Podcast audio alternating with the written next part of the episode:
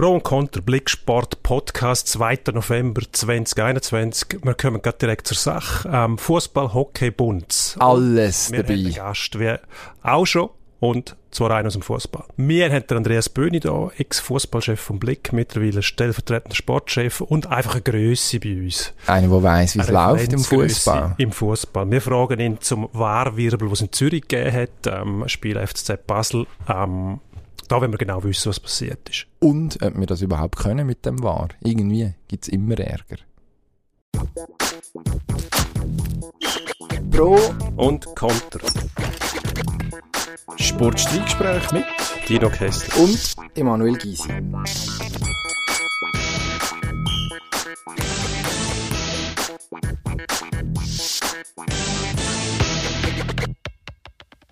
Ein Experte haben wir heute am Start. Normalerweise äh, fabulieren wir zum Fußball national und international im, im freien Stil hier innen. Dino? Wir fischen im Trüben. Ja. Ja. Und heute Das- schlottert uns ein bisschen neu. ja. Endlich mal einer, der weiß, was er erzählt. Es, Und ähm, es ist auch, der Anlass ist auch der richtige. Absolut. Sagen, wie oft wir uns schon über den War und seine Folgen beschwert haben oder, oder unterhalten haben mit uns einmal. Beschwert. Und das weisst. müssen wir jetzt einfach wissen, was Sache ist. Darum haben wir den Andi Böhni bei uns, der äh, bestens informiert ist über alles und auch Und unser Chef. weiß, was, was läuft. Aber es ist schon erstaunlich, dass man immer wieder diskutiert. Wobei, das will man ja eigentlich. Man will ja Diskussionen haben, Emotionen beim Fußball. Und es heißt einerseits, der Wahr wirkt die Emotionen ab, andererseits bringt er noch mehr Diskussionsstoff oder verschiebt die Diskussionslage vom Schiedsrichter zum Videoschiedsrichter. Ist mir persönlich eigentlich gleich. Was mich erstaunt ist, obwohl man die Möglichkeit hat, zum alles nochmal anschauen, wird es dann gleich falsch entschieden oder nicht richtig entschieden. Und da wollen wir jetzt vom Andreas Böhni wissen, warum. Ja, warum ist das so und warum sind wir so verwirrt? Also, hoi, das erste Mal, wir sind so verwirrt. Äh, schön, äh, hilfst du uns da aus. Also, Wahrwirbel habe ich mir aufgeschrieben. In Zürich, ähm, irgendwie die Woche vorher in St. Gallen und wo ist es noch gewesen? Beim IB-Match. Also, wir haben in der letzten Woche immer wieder Aufregung, Ärger und am, äh, am vergangenen Samstag ist es so weit gekommen, dass man, ich glaube jetzt, also wir nehmen am Dienstag Mittag auf, Tage später noch nur das eine Thema hat, was ist eigentlich unser Problem mit dem War? Ja, ich glaube, der war schon mal zuerst eine der besten Erfindungen den letzten Jahrzehnten. Und äh, die ganzen Diskussionen haben sich ja nur verschoben vom Schiedsrichter auf den war. Und ähm, ich glaube, dass es nicht immer gerade so läuft, hat einfach vielleicht damit zu tun, dass du aus ähm, nicht aus jedem Esel kannst du ein Rennpferd machen, oder? Man muss sagen, dass das ganze ähm, war, das ganze war ist ja, das ist ja relativ neu. Mhm. Da ist dementsprechend auch wenig Ausbildung noch bei den Schiedsrichtern. Da- Das sind nicht solche, die das von der Pike auflernen. Die sind Schiedsrichter gewesen und werden dann wahr. Und jetzt äh, gibt es Situationen, wo das Tempo sehr, sehr schnell ist und sie vielleicht nicht alles äh, rechtzeitig können anschauen können. Und darum ist da noch gewisse Fehlerquellen um. Aber grundsätzlich finde ich es herrlich, weil es die Emotionen schürt. Ähm, also ich bin ja grundsätzlich Freund vom Videobeweis. Ich finde einfach der Fußball und jetzt bist du als Vertreter vom Fußball musst für alles gerade stehen, was der Fußball je falsch gemacht hat. Äh, der Fußball hat es wirklich verpasst, das ist meine These, ähm, aus dem, was auch in anderen Sportarten so, schon seit Jahrzehnten machen, also im American Football gibt es irgendwie seit 1987 oder was, kannst du Videobeweis verlangen, zu lehren. Man hat einfach etwas gemacht und dann irgendwie gemerkt, okay, das funktioniert mit, du nachjustieren, man versucht das irgendwie nach bestem Wissen und Gewissen zu machen. Ja, Fußball ist halt äh, so eine sehr antiquierte Sportart dort durch, wo die Tradition sehr, sehr hoch oben ist. Dass das überhaupt eingeführt wird, hat wahrscheinlich wahnsinnig viel braucht, glaube ich. Das ist ja auch, äh, dass, dass es nach wie vor äh, Homosexualität dermaßen ein Tabuthema ist. Das spielt ja alles in das rein, das Antiquierte. Und ähm, ja, und dass nachher dann die, die Geburtswehe hast, ist, äh, ist auch klar. Aber scheitert es nicht auch jetzt wieder daran, dass man gar nicht richtig weiß, was darf man denn anschauen. Also es wird ja laufend diskutiert. Ich mag mich erinnern, Bundesliga, glaube ein Eckball, was es gegeben hat, kurz vor einem Goal. Das dürfen sie nicht anschauen, aber wäre ja eigentlich matchentscheidend, oder? Ich glaube, bei Red Bull Das kommt immer mal wieder vor, oder? Leipzig. Also, ja. Ein Aber gut, der Schiedsrichter weiss oder- das ja schon, was er darf Die anschauen Deutschen haben ein bisschen ein anderes Problem wie wir Schweizer. Die Deutschen haben, die, tun sich natürlich, die, die tun sich sehr gern selber produzieren und durch das wollen sie sich immer mal den Waren zeigen, wie wichtig das er jetzt ist und greifen vielleicht schneller ein. Ich glaube, das ist auch noch ein Mentalitätsproblem vielleicht ein bisschen da in der, in der Bundesliga und sie haben ja am Anfang viel, viel mehr äh, Theater gehabt. Aber ähm, ich glaube, das Schwierige ist schon, dass du, dass es halt nicht, nicht, nicht, immer genau gleich messbar ist, oder? Ich glaube, wenn du irgendwann mal kannst technisch sagen, Offside ja oder nein, und nicht musst auf die Augen vom, vom Mensch zurückgreifen, dann ist es vielleicht anders, oder? Wir haben die kalibrierte Linie jetzt nicht, und das ist wahrscheinlich auch kein Vorteil. Ich finde das eben lässig, dass man, das muss, das Offside so offensichtlich müsste sein, weil das ist eigentlich die Idee vom VAR, dass es klare Fehlentscheide ähm, aufhebt, oder? Das Offside in der Schweiz können wir uns das einfach nicht leisten. Genau, ist es teuer, die kalibrierte Linie zu haben, oder? Und wenn du die kalibrierte Linie nicht hast, bist du vom menschlichen Auge abhängig. Und das menschliche Auge, äh, ja, das ist, lässt auch manchmal der eine oder andere im Stich. Rett du für dich. Ja. Aber ja, genau.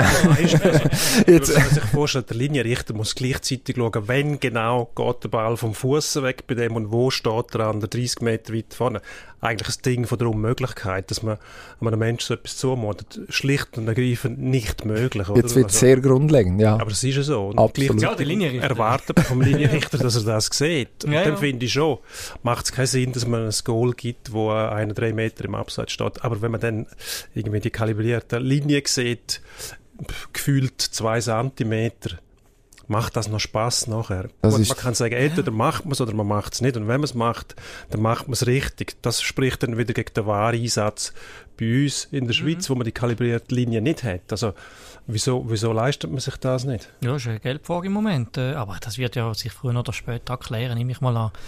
Ähm, ich finde halt, was, was mir halt besonders gefällt, oder viele nicht verstehen können, oder viele regen sich ja auf, wenn der, der, der Angriff weitergeht und du weißt nicht, äh, ist jetzt Goal oder nicht. Ich finde das auch grossartig. Hast Spannung, Spannung wenn der Goal geht, hast nachher, äh, äh, du kannst nachher nochmal, also es sind zwei, dreimal äh, Spannung und, und ja. Was entgegnest denn du den Leuten, die sagen, der War ist ein Emotionskiller? Also, das kann man nicht abstreiten. Früher, ohne War, hat man gesehen, das Goal geschossen, dann springen sie auf die Zäune, reißen sich die Liebli vom Leib. Da Gott, dürfen sie auch nicht mehr, finde ich auch schade. Ich meine, die Emotionen sollte man zulassen.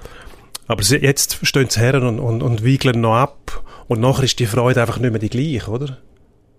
Ja, Jan Sommer hat ja zuerst gewartet, wie er gejubelt hat gegen Frankreich. Und nachher ist die Freude trotzdem riesig Gut, gewesen. Das sind, das sind natürlich andere Aber es ist, es, ist, es ist brutal, oder? Ich glaube schon, also wenn du, ich hatte Guardiola im Kopf in Champions League mal, wo, wo der 93. Schuss ist, entscheidend Goal, er jubelt wie ein Irrer und nachher kommt, äh, äh, dass, es, dass es nicht gilt. Äh, ich sage, ich entgegne dem halt zweimal Emotion, einmal Jubel, einmal äh, Ruhe. Aber natürlich für den Sportler ist es brutal halt, ja.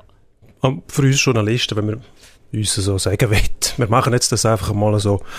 Das ist kein geschützter Titel, du darfst alles sagen, was du willst. Genau. Ja. ist es natürlich Gold wert, oder? Weil die Diskussionen, die werden tatsächlich beführt durch das. Jetzt haben wir nochmal eine Dimension, nämlich nicht nur der Schiedsrichter ist schuld, sondern der War auch noch. Also ein zweiter Nesel, wo man kann irgendwo hinstellen ähm, Das hat man ja gern, oder? Also der Schiedsrichter Absolut. muss ja mit dem leben, oder? Das ist ganz klar. Und der Schiedsrichter ist wieder sollte ja unparteiisch sein. Ist er auch. Das sind beide Fangruppen Gegner. Das weiß er schon, bevor er den Beruf ergreift. Und ähm, im Hockey fehlt uns noch ein bisschen die weite Dimension, weil wir den War nicht haben. Doch, den Videobeweis, ja, den gibt es ja. Der funktioniert ja meistens sogar, das ist ja erstaunlich. Gleich, wo es anschaut, das ist der Schiedsrichter, der vorher schon Aha, so, ja gut. Hat. Es gibt kein, nicht irgendeinen anonymen, meistens ohne Gesicht. Irgendwo, wo irgendein dunkler Herdöpfelkeller hockt und auf so ein kleines Bildschirm starten. Aber ich finde also, das mit dem Anschauen finde ich eigentlich noch relativ zentral, dass es der Schiedsrichter anschaut. Das macht jetzt bei uns viel zu wenig. Sie verlassen sich dann zu fest manchmal auf den Keller und ähm, ja, manchmal fände ich besser, wenn man ein bisschen das Tempo wie rausnehmen und selber auch mehr geht, anschauen. Ja, das, also, da, da, die Frage, also, aber es war auch an der EM ähnlich gewesen, oder? Haben wir im Sommer ja schon diskutiert, die ganzen Penalty-Szenen zum Beispiel, mhm. wo dann der VAR gefunden hat, ja nein, ist wahrscheinlich richtig genug, dann die, die Diskussion mhm. Kontakt oder nicht und geht man dann schauen oder nicht. Also in der, in der, in der Autorität vom Schiedsrichter müsste es ja dann eigentlich zuträglich sein, wenn er auch Größe hat, um zu sagen, hey, schauen wir das rasch an und dann reden wir alle vom Gleichen und Ah nein, vor allem hat er nachher als Einziger gesehen, wie es wirklich war, im Gegensatz zu den 22 Spielern, die versuchen, mhm. nicht die eine oder andere Richtung zu beeinflussen. Das, was ja. manchmal habe ich das Gefühl, es ist schon äh, in der, in der, im Tempo vom, vom Spiel sieht es manchmal anders aus, als wenn du noch Slow Motion hast. Ich glaube, da hast du relativ schnell ein, äh, eine Schere im Kopf als Schiedsrichter. Ich meine, du, Dino, du bist Profisportler gewesen. Ich glaube, du empfindest es äh, anders auf dem Platz vielleicht, als wenn es nachher im Fernsehen dann war. Hundertprozentig, ja. Was ich beim Hockey wirklich gut finde, ist, dass man zum Beispiel die Entscheidungen Goal oder nicht oder Goal in Behinderung oder nicht, die wird da hundertprozentig dokumentiert. Man sieht auch den Entscheidungsfindungsprozess von der Schiedsrichter, kann man miterleben, was die Leute zum Teil sehr langweilig finden, aber hochinteressant, weil man dann wirklich aufgeklärt ist. Es bleiben keine Fragen auf, außer man sagt, man ist Fan und sagt, ja, ich sehe zwar, dass es stimmt, aber es ist mir gleich, ich finde es gleich nicht richtig. Aber Tor um Offside ist auch nicht immer ganz einfach. Nein, das stimmt. Oder? Gut, Tor um Offside gibt es so nicht mehr, aber das ist die Goalie-Behinderung, die es noch gibt ist, ist ein, ein Graubereich, wo ja, mhm. halt ein Graubereich ist, ja, von ganz weiß bis fast schwarz und es ist fast alles möglich. Ja. Jetzt müssen wir aber kurz über die konkrete Szene, jetzt haben wir lange um einen heißen Brei geschwätzt, äh, um die konkrete Szene vom, äh, vom Samstag reden. Ähm, also dort ist ja im Prinzip der Entscheid Stand heute, vielleicht gibt es morgen noch neue Fakten, ich habe das Gefühl, es ändert sich dauernd, äh, ist der Entscheid richtig gewesen, dass das äh, vermeintliche 4 2 vom FC Basel nicht gegolten hat. Ähm, nehmen wir an, mittlerweile haben alle die Szene gesehen, die beschreiben wir jetzt nicht noch einmal. Ähm, und nachher aber der Freistoß, der später zum 3 zu 3 Ausgleich führt, also wenige Sekunden später, am falschen Ort ausgeführt wurde. Ist denn das jetzt der Fehler vom VAR oder vom Schiedsrichter? Weißt du überhaupt schon? Wer wird jetzt da ja, wahrscheinlich alle etwa gleich, vom Gefühl her, oder? Also, aber ich meine, weißt du, ob das äh, Freistoß, ähm, ja klar, das war jetzt weit vorne gewesen, aber am Schluss... 50 äh, Meter? 50 Meter, ja, aber ich glaube, der FC Basel hätte die Möglichkeit gehabt, das besser zu verteidigen, vom Gefühl her. Äh, ja, mit mehr als 2 gegen 5, wahrscheinlich, ja, keine schlechte Idee. Ja, ja. Gut, wenn du darauf einstellst, ein Freistoß kommt irgendwie vom gegnerische 16er aus oder von der Mittellinie ist ja schon noch etwas anderes, oder? Ja, ja, klar. Nein, es ist wahrscheinlich ein Fehler da aber äh, ich glaube eben, dass, das gehört das ein Stück zum Fußball dazu, das ganze Drama und dass man jetzt das diskutiert und ich meine, ja, 99,5 Prozent äh, von den Fällen hat es wahrscheinlich keine Rolle gespielt. Ich, ja, aber die Szene ist eben, der Gotcha jetzt am Ball war, im Verlängern und so, das ist, äh, ja, sehr verwirrend nach wie vor. Alles. Die Regeln, die ist Blödsinn. Oder? Ja, ich habe es vom Gefühl her sicher, finde ich auch, ja. Wie, wie, wer, wer müssen wir da beeinflussen, dass die abgeschafft wird? Geändert wird endlich das IFAB. Das IFAB, genau, International Food. Ja, das ist ja klar, das IFAB. Ah, Kampagnenstart. Okay. IFAB. Letzte Frage. Der Ludovic Manja hat auf Blue gefordert, äh, im Zug von diesen Diskussionen, Schiedsrichter soll sich gefälligst äußern, ähm, nach, nach so strittigen Entscheid. Gute Idee. Ja, für die Medien eine hervorragende Idee, dass man das pusht. Und ich hätte am liebsten, wenn sich auch alle Spieler die ganze Zeit würden äußern äh, Und möglichst kostenlos, oder? Bis jetzt ist es ja so, dass dann rechte Halter eher ein bisschen mehr Interviews haben als äh, andere. Dino? Ja, da. Ich bin präsent. Sehr kontrovers, sehr gut. gut, ich muss dazu sagen, also die, die Interviews nach dem Spiel also 90 Prozent von denen kann man sich auch schenken, weil einer zu fragen, ob er Freude hat. Nein, aber wir werden den Schiedsrichter fragen, warum er Tomaten auf den Augen hat. Gehen wir jetzt davon aus, es passiert jedes Mal irgendetwas, was kontrovers ist, dann ja, aber sonst den Schiedsrichter befragen. Ähm, sie haben das Spiel ruhig über die Bühne gebracht. Wie gefällt Ihnen das? Dann sagt er, dass der Schiedsrichter nicht gesehen wird, dann ist er ein guter Schiedsrichter. Und vor allem einfach, ja. Es hat auch noch seinen Reiz. Ja, der war einzuschalten, virtuell. Ist, äh, das finde ich reizvoll. Das wäre reizvoll. Das müsste sagen, als, der äh, müsste auch herstehen. Ja. Dass der War muss per Videocall am Schluss auch noch sagen, dort habe ich gerade noch ein Folge Squid Game neben der Alu laufen gehabt und leider irgendwie was man ja nicht haben will, ist ein Skandal ohne Gesicht dahinter. Und wenn ein Wahr einfach, der Wahr ist die schuld, ja, wer ist denn der Wahr? Das will man auch wissen, oder? Du hast vorher gesagt, die sind noch nicht gut ausgebildet, aber Gnade kann ja so einer gleich nicht erwarten vom Volk. Vielleicht vom Volk, wird, er, furchtbar. wird er geschützt wegen dem, weil sie noch nicht so weit sind. Aber eigentlich müssen wir den Wahr auch herstellen und definieren, wer ist der Wahr. Ah, das ist ja definiert, also man weiß es. Was hat der schon auf dem Kerbholz? Es ist ja eigentlich immer so, äh, dass die einfach den Wahr und den Schiedsrichter schützen, indem sie den Chef anstellen, der dann redet, oder? Das ist meistens so, dass der Daniel Wermelinger äh, dann redet. Ähm, ja, Gut, solange es nicht der Urs Meier ist. Urs Meier ist äh, in Deutschland. Genau, der, der hat der, mittlerweile eine andere Flughöhe. Champions League und, äh, und deutscher Fußball ist da unsere, unsere Super League. Ist das so? Das ist offensichtlich, ja. ja. Du, wer weiß, vielleicht ändert sich das irgendwann. Dann wird alles gut. Ähm, Andi, du musst weiter, ich weiss. Du hast äh, Termine, Termine, Termine. Letztes Wort, Nazi-Aufgebot. Auf was dürfen wir uns freuen am Freitag? Ist, äh, ja, wahrscheinlich nicht allzu, allzu viele Überraschungen, gehe ich mal von aus. Also, Marco Zwissig gibt kein Comeback. Marco Zwissig gibt höchstwahrscheinlich kein Comeback. Schade eigentlich, aber dann wissen wir wenigstens das. Dann können wir die dritte Säule auf irgendetwas anderes wetten.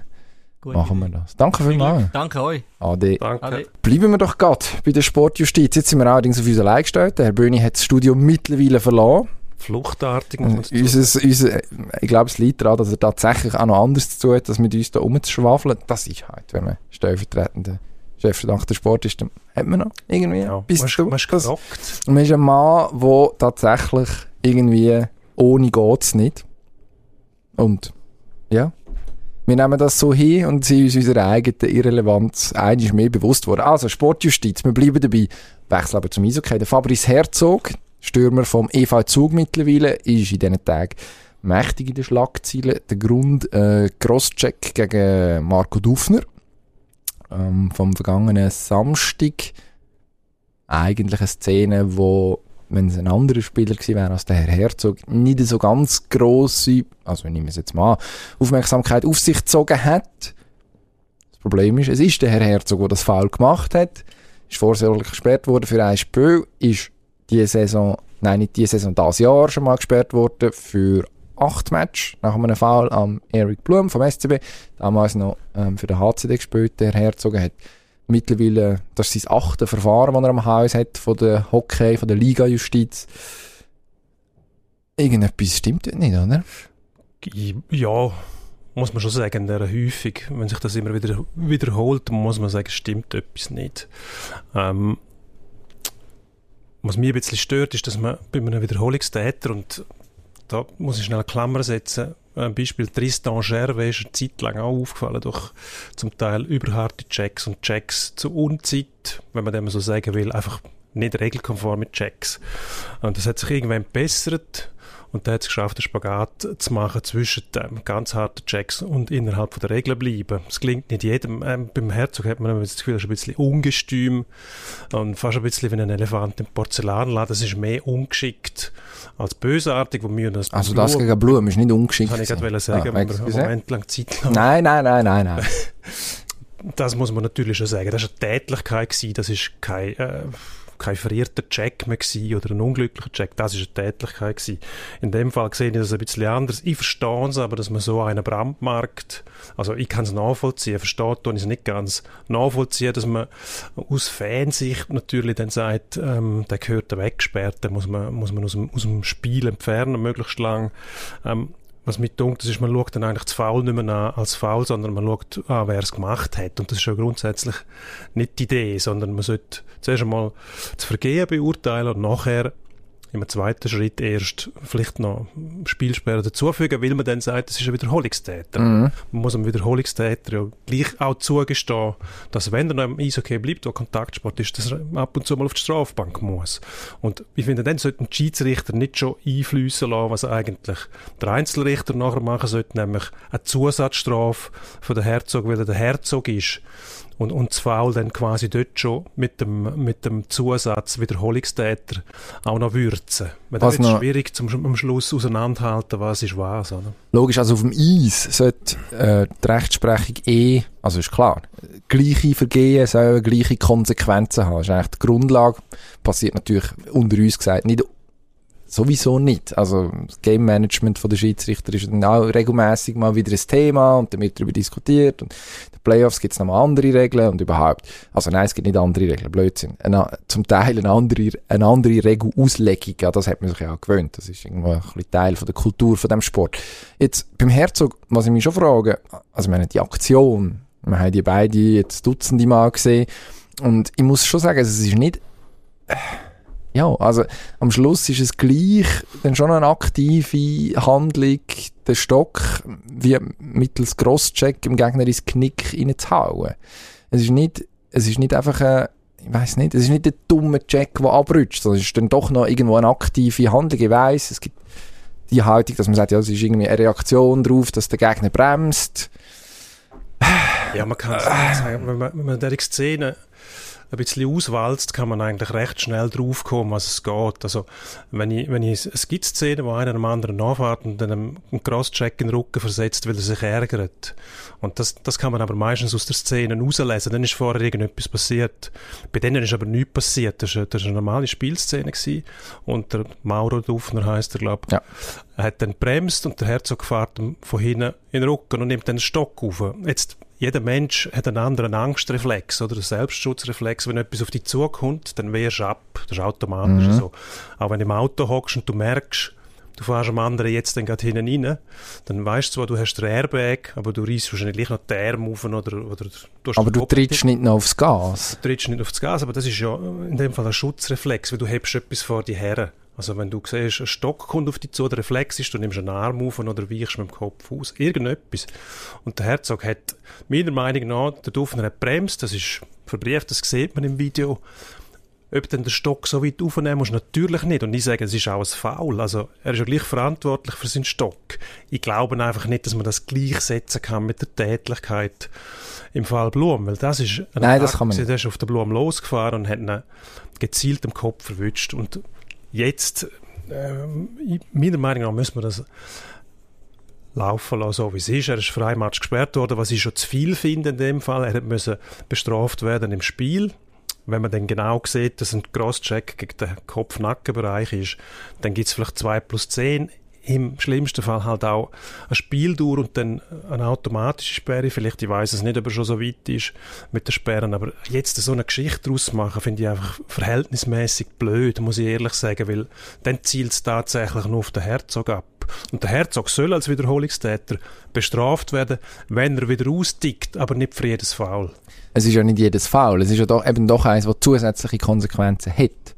Also das, eben, ja. sobald, sobald Jetzt, also, in dem Fall hätte der Schiedsrichter auch können zwei Minuten Und wenn innerhalb von zwölf Monaten, was sind drei Verfahren am Haus hast, ja, also, tut mir leid, dann finde ich, also, es fordert ja niemand fünf oder mehr Spiele oder irgendwie so etwas, aber ich würde sagen, das zweite dürfte, ist jetzt ein sehr gefühlte Wort, von mir aus noch oben drauf kommen. Ja, ich finde, dann stellt Aus pädagogischen Gründen. Klar, dass, dass er nächstes Mal, dass er wirklich bei, bei jedem Foul wieder, wieder so angelockt wird und dass man Sachen suchen, die gar nicht rum sind. Das finde ich ein bisschen, äh, finde ich ein bisschen gefährlich in dem Fall. Man muss ja einem Wiederholungstäter auch zugestehen, dass er sich, äh, dass er sich läutert, oder? Und für das muss er eine Chance kriegen, um weiterspielen. Also, also der also, darf ja weiterspielen, sagt ja niemand Zwei etwas. Minuten Strafe mehr oder gar keine Strafe mehr haben, sonst wird er jedes Mal wieder mit noch mehr Spiel beleidigt. Aber das sagt ja niemand, dass er das nicht darf. Nein, wirklich nicht, nicht aber mit so ein bisschen die Art. Gut, man muss auch immer schauen, wo man sich informiert. Also wenn man zum Beispiel auf, auf Twitter unterwegs wäre, bin ich nicht, aber wenn man, wenn man es ist, dann stellt man fest, es ist eigentlich nichts anderes als äh, das der Ort, wo heutzutage die Leserbriefe eintrudeln. Einfach früher, schlechter früher redigiert. Man, früher hat man die Leserbriefe müssen selber schreiben, man hat sie müssen in ein Kuvert stecken, mit einer Briefmarke versehen und in den Briefkasten werfen. Das war ein Prozess, gewesen, wo Haufen Leute davon abgehalten hat, Leserbriefe zu schreiben, nebst anderen Sachen, das vielleicht unleserlich oder ähm, der Wortlaut nicht entsprechend war. Dann hat es noch eine Redaktion gegeben, die die angeschaut hat und entschieden hat, ja oder nein, heutzutage ein Klick, das ist das Zeug, oder? Mhm. Das, das, merkt man. Das merkt man. Das wenn, man das, wenn man das liest. Das ist eine Dauererregung auf Twitter, oder? Und natürlich, man darf nicht vergessen, ein Fan ist nicht dazu verpflichtet, eine objektive Sichtweise zu haben. Der verflucht einfach den, der vom anderen Team ist und etwas Böses gemacht hat. Und wenn der Gleichspieler das Gleiche macht, dann findet man es dann nicht so schlimm. Darum muss man immer ein bisschen vorsichtig sein, wenn man die Stimmen interpretiert, finde ich. Sind wir vorsichtig und gehen schleunigst zu den ehemaligen Kollegen von Fabrice Herzog. Letzte Saison noch in Davos gespielt, der gute Mann. Jetzt äh, in Diensten vom EV Zug. Zusammengespielt hat er dort mit dem Sandro Aschlimann, Goalie. Und irgendwie so Anfang Saison, was ist er gewesen? Das 1B maximal, eher ein bisschen 2. Hat dann der Gilles Sen, der aus Nordamerika zum HCD gewechselt ist, ihm das erste Mal vorgezogen mit der Begründung, ja, der braucht jetzt Spielpraxis. Dann hat das aber in der HCD-Defensive nicht so wahnsinnig, ähm, ja, wie nennen wir das korrekterweise? Manchmal ein bisschen unsortiert ausgesehen. Und schön fair. hat man angefangen, hat man angefangen, den, den Sandro Aschli mal regelmäßiger zu spielen. Und sie hat auch? Ja, was ist da los? Das ist wie die Frage, was zuerst da war, zu Huhn oder zu Ei. Mhm. Ähm, man muss am Schiel schon zugestehen, dass der HCD Anfang Saison noch nicht so sattelfest war in der Abwehr, in der Defensive. Aber viel mehr Chancen zugelassen hat. Allerdings könnte man das auch umdrehen und sagen, es war wegen Gilles eng gewesen, dass er der HCD defensiv nicht so sattelfest war. Ähm, also man ja muss sich ja wahrscheinlich ein bisschen an also du kannst das hundertmal besser beurteilen als ich, als ehemaliger, ehemaliger nicht, dass ich das. Spitzenverteidiger, 102 Mal Nein, Spitzenverteidiger, aber ich habe also äh, eine Mannschaft muss sich ja irgendwo einspielen mit einem, mit einem neuen, mit einem neuen Goalie, oder? Ja, und eine Mannschaft reagiert auf einen neuen Goalie, wie eine Gruppe auf ein neues Mitglied reagiert, oder? Das ist immer so. Das spielt sich auch Haufen am Hintergrund ab. Und ähm, wenn eine Mannschaft einen Goalie hat, wo sie vertraut, wo sie sich wohlfühlt damit, dann ähm, wird das ohne Wort eigentlich so kommuniziert. Und es, es ist etwas, wo organisch wächst. Und wenn, äh, wenn eine Mannschaft einen Goalie kriegt oder einen Trainer hat, wo einen Goalie spielen lässt, der eigentlich das Vertrauen nicht hat von der Mannschaft, dann kann das dazu führen, dass es Fehler gibt, die nicht einmal bewusster Natur sind, sondern das sind Konzentrationsfehler, die einfach ja, wie willst du das erklären? Es ist nicht quantifizierbar im Gegensatz zu ähm, die erwarteten Sieg, die erwarteten erzielten Tor und so weiter. Wunderbare Statistiken, muss ich sagen. Ich beschäftige mich auch mit dem, aber es gibt noch eine andere Komponente und das ist das Mentale. Also, und das ist nicht messbar. Wie vertraut eine Mannschaft am einen Goalie und wie vertraut sie am anderen? Jetzt im Moment wechseln sich die beiden mehr oder weniger ab, oder? Das ist etwa das 50-50. Ähm, Im HCD läuft es ja durchaus. Gut, Ja. am vergangenen Wochenende war es ein bisschen fies. äh, der Ja. ist jetzt aufs Dach gegeben und am nächsten Tag spielt äh, Ashley mal und man gönnt. 8 8-0. zu 0, hat er Also, also, gesagt. 8 zu 0, ja. Ah, vorne Goal geschossen hat er aber nicht selber. Nein, hätte er nicht auch noch müssen. Gut, Eben. man muss zum Schutz vom Biel schon auch sagen, also das sind dann Spiele, wo eigentlich der Wettbewerb schon nicht mehr stattfindet. Hinten Die raus. eine Mannschaft hört dann auf, richtig spielen, verständlicherweise. Wie, es bringt ja nichts, wenn man weiss, 10 Minuten vor Schluss 6-0. Es gibt so irre Wenden, die beschreiben wir ja auch gern, Sehr gerne. Aber die kommen fast nie vor. Oder? Und wenn die Hoffnung aufgibst, dann sagst du, ja, spielt jetzt auch keine Rolle, ob es 7 oder 8-0 ist. Am Schluss der eine Goalie leidet, der andere jubelt natürlich dann, das ist klar, aber es ist kein Wettbewerb mehr. Und am Vortag hat der andere verloren, 4-1 in Rapperswil. Ja, dann ist natürlich ähm, der Impact bei den Fans zum Beispiel ist natürlich umso verstärkt. Also das gibt dann schon. Also hast du gesehen, mit dem Eschlimann gewinnen wir 8-0, mit dem Sen haben wir 4-1 verloren. Das wird dann so einfach quasi registriert und so ist es dann halt. Das ist dann unsere Goalie. Was ich finde in dem Fall, was nicht nötig gewesen wäre, die Kommunikation vom HCD ähm, in der Öffentlichkeit breitschlagen, dass man das, das Schilsen jetzt will zur Nummer eins machen, das ist völlig unnötig. Also man hätte das können intern vielleicht diskutieren, ja, in Zukunft sehen wir den mal als unsere Nummer eins, aber vor der Hand haben wir den Eschlimann, der sehr gut verhebt bei uns, der sehr gut funktioniert bei uns, wo die Mannschaft gerne hat. Jetzt müssen wir versuchen, den Sen noch reinzubringen, dass wir mal zwei Goalie haben, die funktionieren. Das muss ja das Ziel sein und nicht äh, ohne Not so etwas kommunizieren. Das finde ich eigentlich die grösste oder die interessanteste Geschichte an dem Ganzen. Aber wenn Wieso nicht hat man man will, man will den Sen einfach mal jetzt in den Spielrhythmus kommen, weil er zu wenig gespielt hat.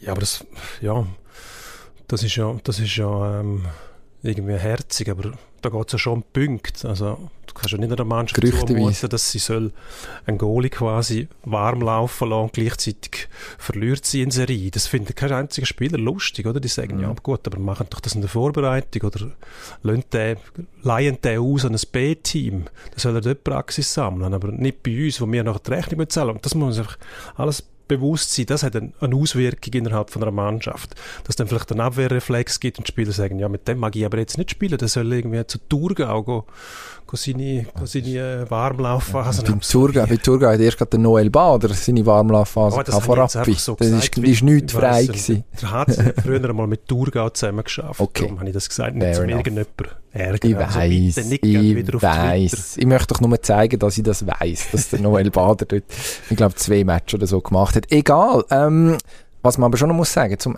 Sandro Aschlimann, jetzt haben wir irgendwie über ihn irgendwie immer so peripher geredet. Eigentlich noch bemerkenswert. Wer ist, so wie ich es jetzt wahrgenommen habe, von außen eigentlich der, der sich immer durchgesetzt hat gegen die Widerstände. Also logischerweise will man mit dem HCD, dass er erfolgreich ist, aber man hat mit dem Robert Meyer einen ganz äh, prominenten äh, Kontrahent gehabt letzte Saison.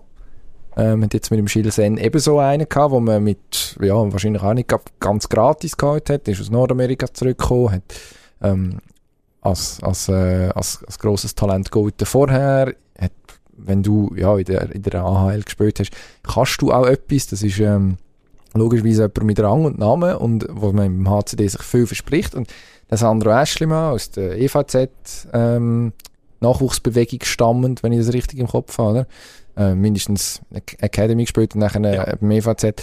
Ähm, und und äh, dort logischerweise und klar das Nummer zwei gewesen, sich aber vernünftig geschlagen am Schluss, wenn er hätte dürfen und jetzt wie immer den nächsten Schritt gemacht. Und ich glaube, das braucht, also das finde ich tatsächlich aus der Distanz sehr beeindruckend, wie du dauernd noch einen irgendwie nebendran oder schräg vorne dran, mindestens, wenn nicht ganz vor dir gestellt bekommst und immer irgendwie in der Lage bist, gleich das auszublenden offensichtlich und einfach dies, deine Leistung abzurufen. Eben, letzte Saison war es ähnlich. Gewesen. Mhm. Am Schluss eben, hat man dann gefunden, ja gut, der- Meier, der passt jetzt nicht mehr zu uns, der, der soll jetzt bitte weg. Ähm, Es ist ja das Interessante daran, finde ich. Aus seiner Sicht hätte er sich eigentlich immer können sagen, ja, ich habe noch Nummer eins vor mir. Für mich ist es relativ einfach zum gut zu spielen, weil ich habe keinen Druck. Ähm, und hat immer den Meier oder jetzt den Sen. Aber gleichzeitig jetzt, wo er, also virtuell für mich hat er Nummer eins übernommen, wo zumindest mal im Moment. Und er zeigt überhaupt keine Schwäche. Also, es wäre nicht so, dass er jetzt unter dem Druck zerbricht, weil er wahrscheinlich gefühlt Nummer eins ist, plötzlich der Hoffnungsträger die Unterstützung den Fans, da kommt auch ein Haufen Druck mit, mit sich, oder? Also das heißt dann schon, jetzt muss ich die Leistungen bringen und die bringt er aber auch. Und das ist beeindruckend, das verratet eine grosse mentale Stärke, die bei einem, Goalie eigentlich fast das Wichtigste ist, weil heben können die alle, oder? Das technische Rüstzeug müssen die haben, kommen sie gar nicht so weit. Leistung, grosse Leistung. Wir bleiben beim Eishockey. Es ist sehr eine Eishockey-lastige Veranstaltung heute, nachdem wir den War abgefrühstückt haben. Aber erstens haben wir ja gelernt, im Hockey ist der Videobeweis ein bisschen besser. Und zweitens habe ich vorhin und gestern schon ähm, Bilder aus, äh, aus dem Kanton Graubünden gesehen. Da hat es schon geschneit. Also ist völlig okay, dass wir im Wintersportmodus sind. Ähm, der Timo Meyer müssen wir kurz besprechen. In der NHL ähm, einer von unseren, einer von unseren Schweizer Stürmer, mittlerweile ja längstens etabliert, das, äh, das überrascht jetzt niemand mehr, dass der gerade Pass kann spielen, aber im Moment macht er schon ein bisschen mehr als das. Steht nach, was sind acht Saisonspiele, irgendwie etwas um den Dreh herum, bei fünf Goals, sechs Assists und Erfreulich. bläst uns irgendwie da völlig weg. Ja, begeistert. Auch immer schon gefallen, weil er halt auf dem Stil her wuchtig, zweikampfstark Und er hat es geschafft, dass man wegen ihm eine Regel geändert hat. Mit dem Hammer. Die Handpassregel. Genau. Das kann auch nicht Menge Schweizer Eishockey-Spieler von sich behaupten. Bisher noch die wenigsten, genau. Nein, ist, äh, also, gut, die Das Schweizer ist eigentlich der man. Martin Brodeur von, von der Schweiz jetzt, oder? Für den hat man das Trapez hinter dem Goal eingeführt, wo jetzt auch in der Schweiz irgendwie, beim Eis, was in der NHL passiert, irgendwann auch muss machen bei uns. Nein, das hängt mit der Synchronisierung von den Regelbüchern zusammen, aber das ist jetzt auch völlig irrelevant. Ich möchte einfach sagen, der Herr Meier, der Herr Brodeur von der Schweiz. Mhm. Mhm. Ja, Jetzt habe ich dir den Schwung genommen. Verloren. Aber ist Voll- gleich wieder super es ist- Scherz ist, man ist, ist äh, einfach begeistert wegen dem Timo Man muss einfach sagen, auch das Spielweise eben, Zweikampfstärke, ist nicht irgendwie ein, ein Filigrantechniker, den man ja auch kann lustig finden aber mittlerweile, ich glaube, der Timo Meyer entspricht irgendwie so dem Modell von Spielern, wo man mittlerweile einfach braucht in der NHL. Das ist Mobilität, Größe allein, kräftig, das interessiert schon längstens niemand mehr. Mobilität zählt. Mobilität und Widerstandskraft für enge Zweikämpfe der Band und das ist Timo Meyer, oder? Und der Zug auf das Goal und die Wucht, die er entwickelt und er ist auch noch stinkfrech zu allem her, das kommt dazu, das macht natürlich den Leuten auch Spass. Also ihm zuzuschauen ist wirklich eine Freude. San Jose insgesamt, komme nicht ganz draus, was die Mannschaft will, dort wir haben vorher kurz auf die Salary Cap Seite geschaut, also wahnsinnig interessant, muss man sagen, müssen wir unbedingt erreichen. Werden wir nie schaffen, aber dass wir bei uns auch die Lohntransparenz haben, dass man sieht, wer wie viel kostet, wie viel das die Mannschaften effektiv ausgeben. Und dann noch einen Salary Cap, dass wir können rechnen Salary Cap und darüber diskutieren und ganze, pff, nein, Bücher nicht, das interessiert niemand, Sportbücher, das Übelste, was es gibt. Moment. Die liegen wie Blei in der Regal. Moment, der, das Buch an. verschenkt sie seinen Kollegen und die sagen, oh, gutes Buch, bleibt aber immer in dem Plastik und wegen, irgendwann als Geschenk weitergeben. Das- Völlig Das überflüssig. ist der Moment, wo ich noch einmal auf die Muhammad Ali-Biografie von Jonathan Eig Das ist die herweise, grosse Ausnahme. wo ich nämlich dir empfohlen habe. Und du musst jetzt sagen, ja, das ist eine super Empfehlung, Ja, weil sonst rede ich ja nicht mit dir. Ja, Ja, genau. Ja. Nein, aber kann man, also sehr, sehr, Es gibt- ein dickes. Buch und ein gutes Buch. Ähm, sehr. Sehr lesenswert.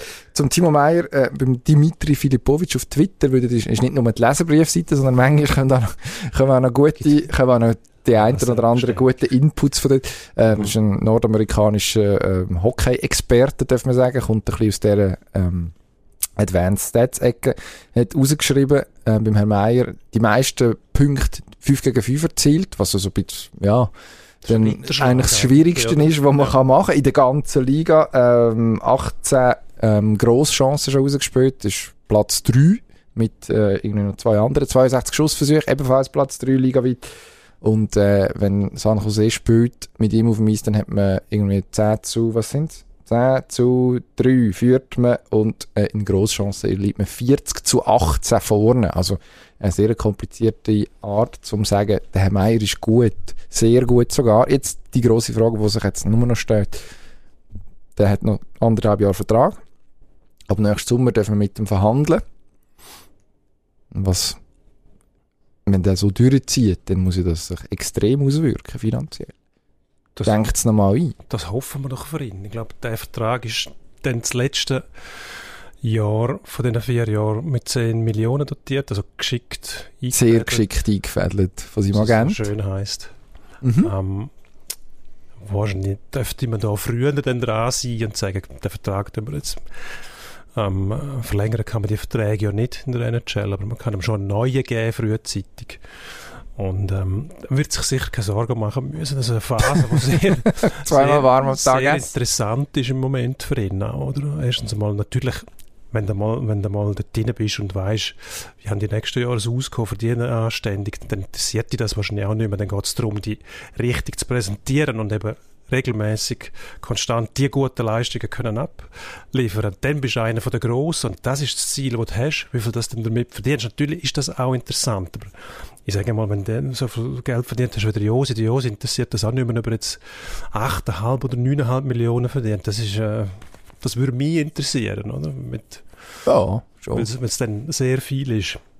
Aber ah. für die ist natürlich das Prestige wahnsinnig wichtig, oder? Und ähm, der Timo Meyer kann ist auf dem Weg dazu einer von der, von der bemerkenswertesten Stürmerziehen der NHL. Das ist äh, etwas, was die ganze Schweiz stolz macht.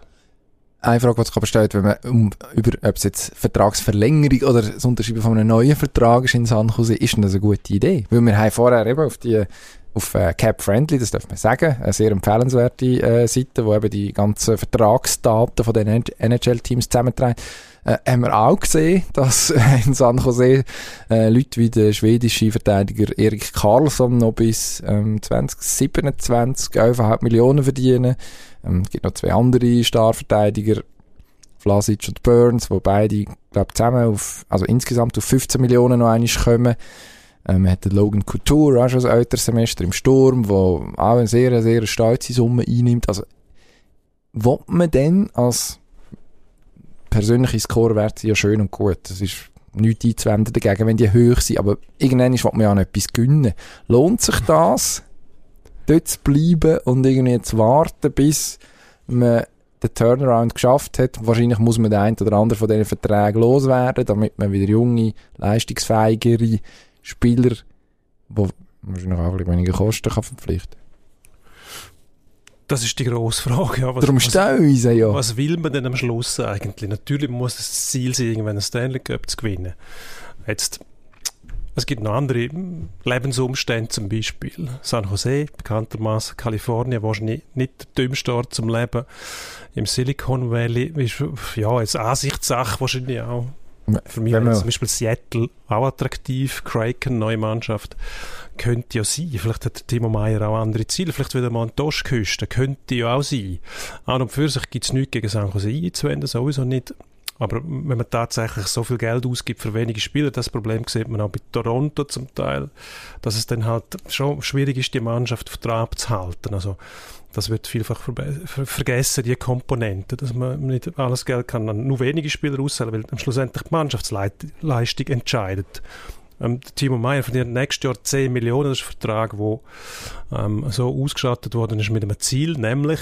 Dass man, er ist Restricted Free Agent, das heißt, San Jose darf sowieso jedes Angebot, das für ihn eingeht, noch, ähm, noch gleichziehen damit.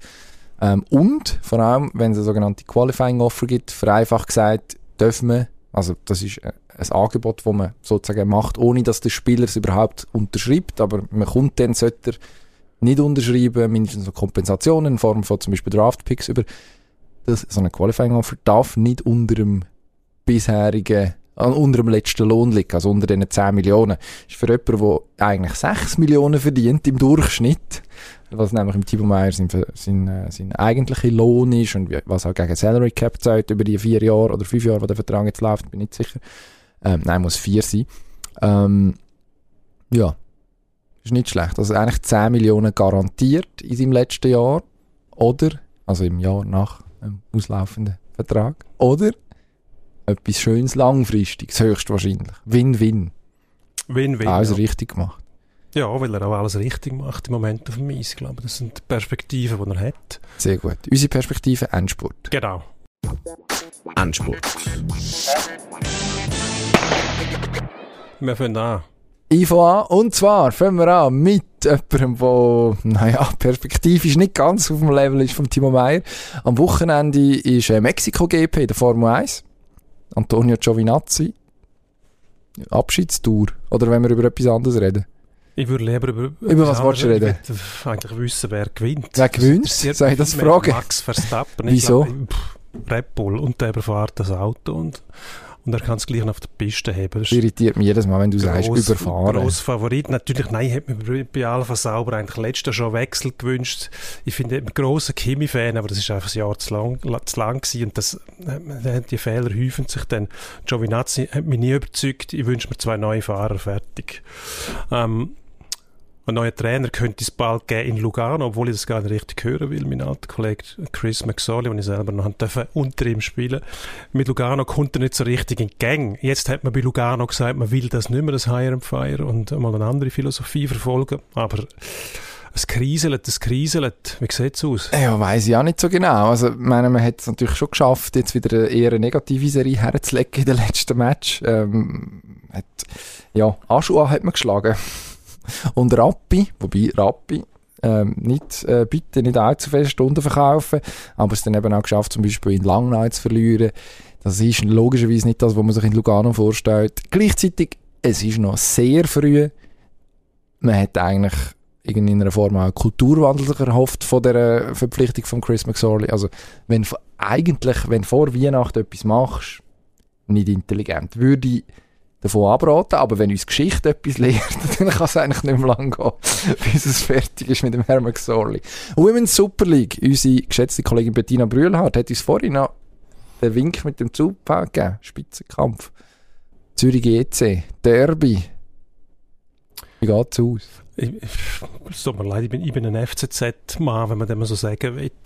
Und nicht Ich meine, der FC Unterstrasse. aber es ist einfach so, dass in unserem Haus früher, ich weiß auch nicht warum, irgendwann mal ein FCZ-Liebli umgegeistert ist und seither ist mir der FCZ sympathischer als GC. Darum tippe ich auf einen Sieg für den äh, Zürich, FC Zürich. Ist es der FCZ?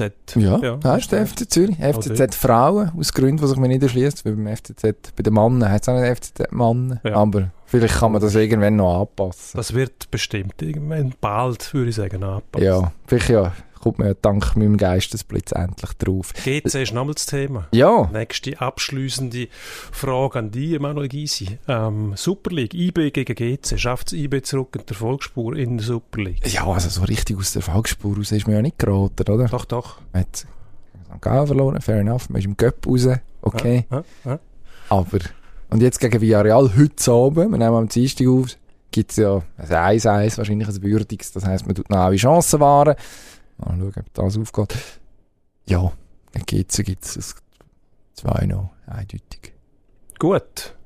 Du tippst nicht? Ich tippe nicht. Okay, also wir danken fürs Zulassen. Wir bedanken uns bei, beim Andreas Böhni, der uns freundlicherweise seine Expertise zur Verfügung gestellt Sehr hat. gut. Vielleicht kann er uns nächste Woche auch bei den Nazi weiterhelfen. Mal schauen, wäre eigentlich Ja. noch eine Idee. Abonniert uns, Wär bewertet uns, empfehlt uns, schickt uns Inputs und vor allem Kompliment. Kritik, ja, ist auch okay, aber eigentlich, die können wir so oder so mit über. Wir bedanken uns herzlich. Auf Wiederhören, merci. Ade.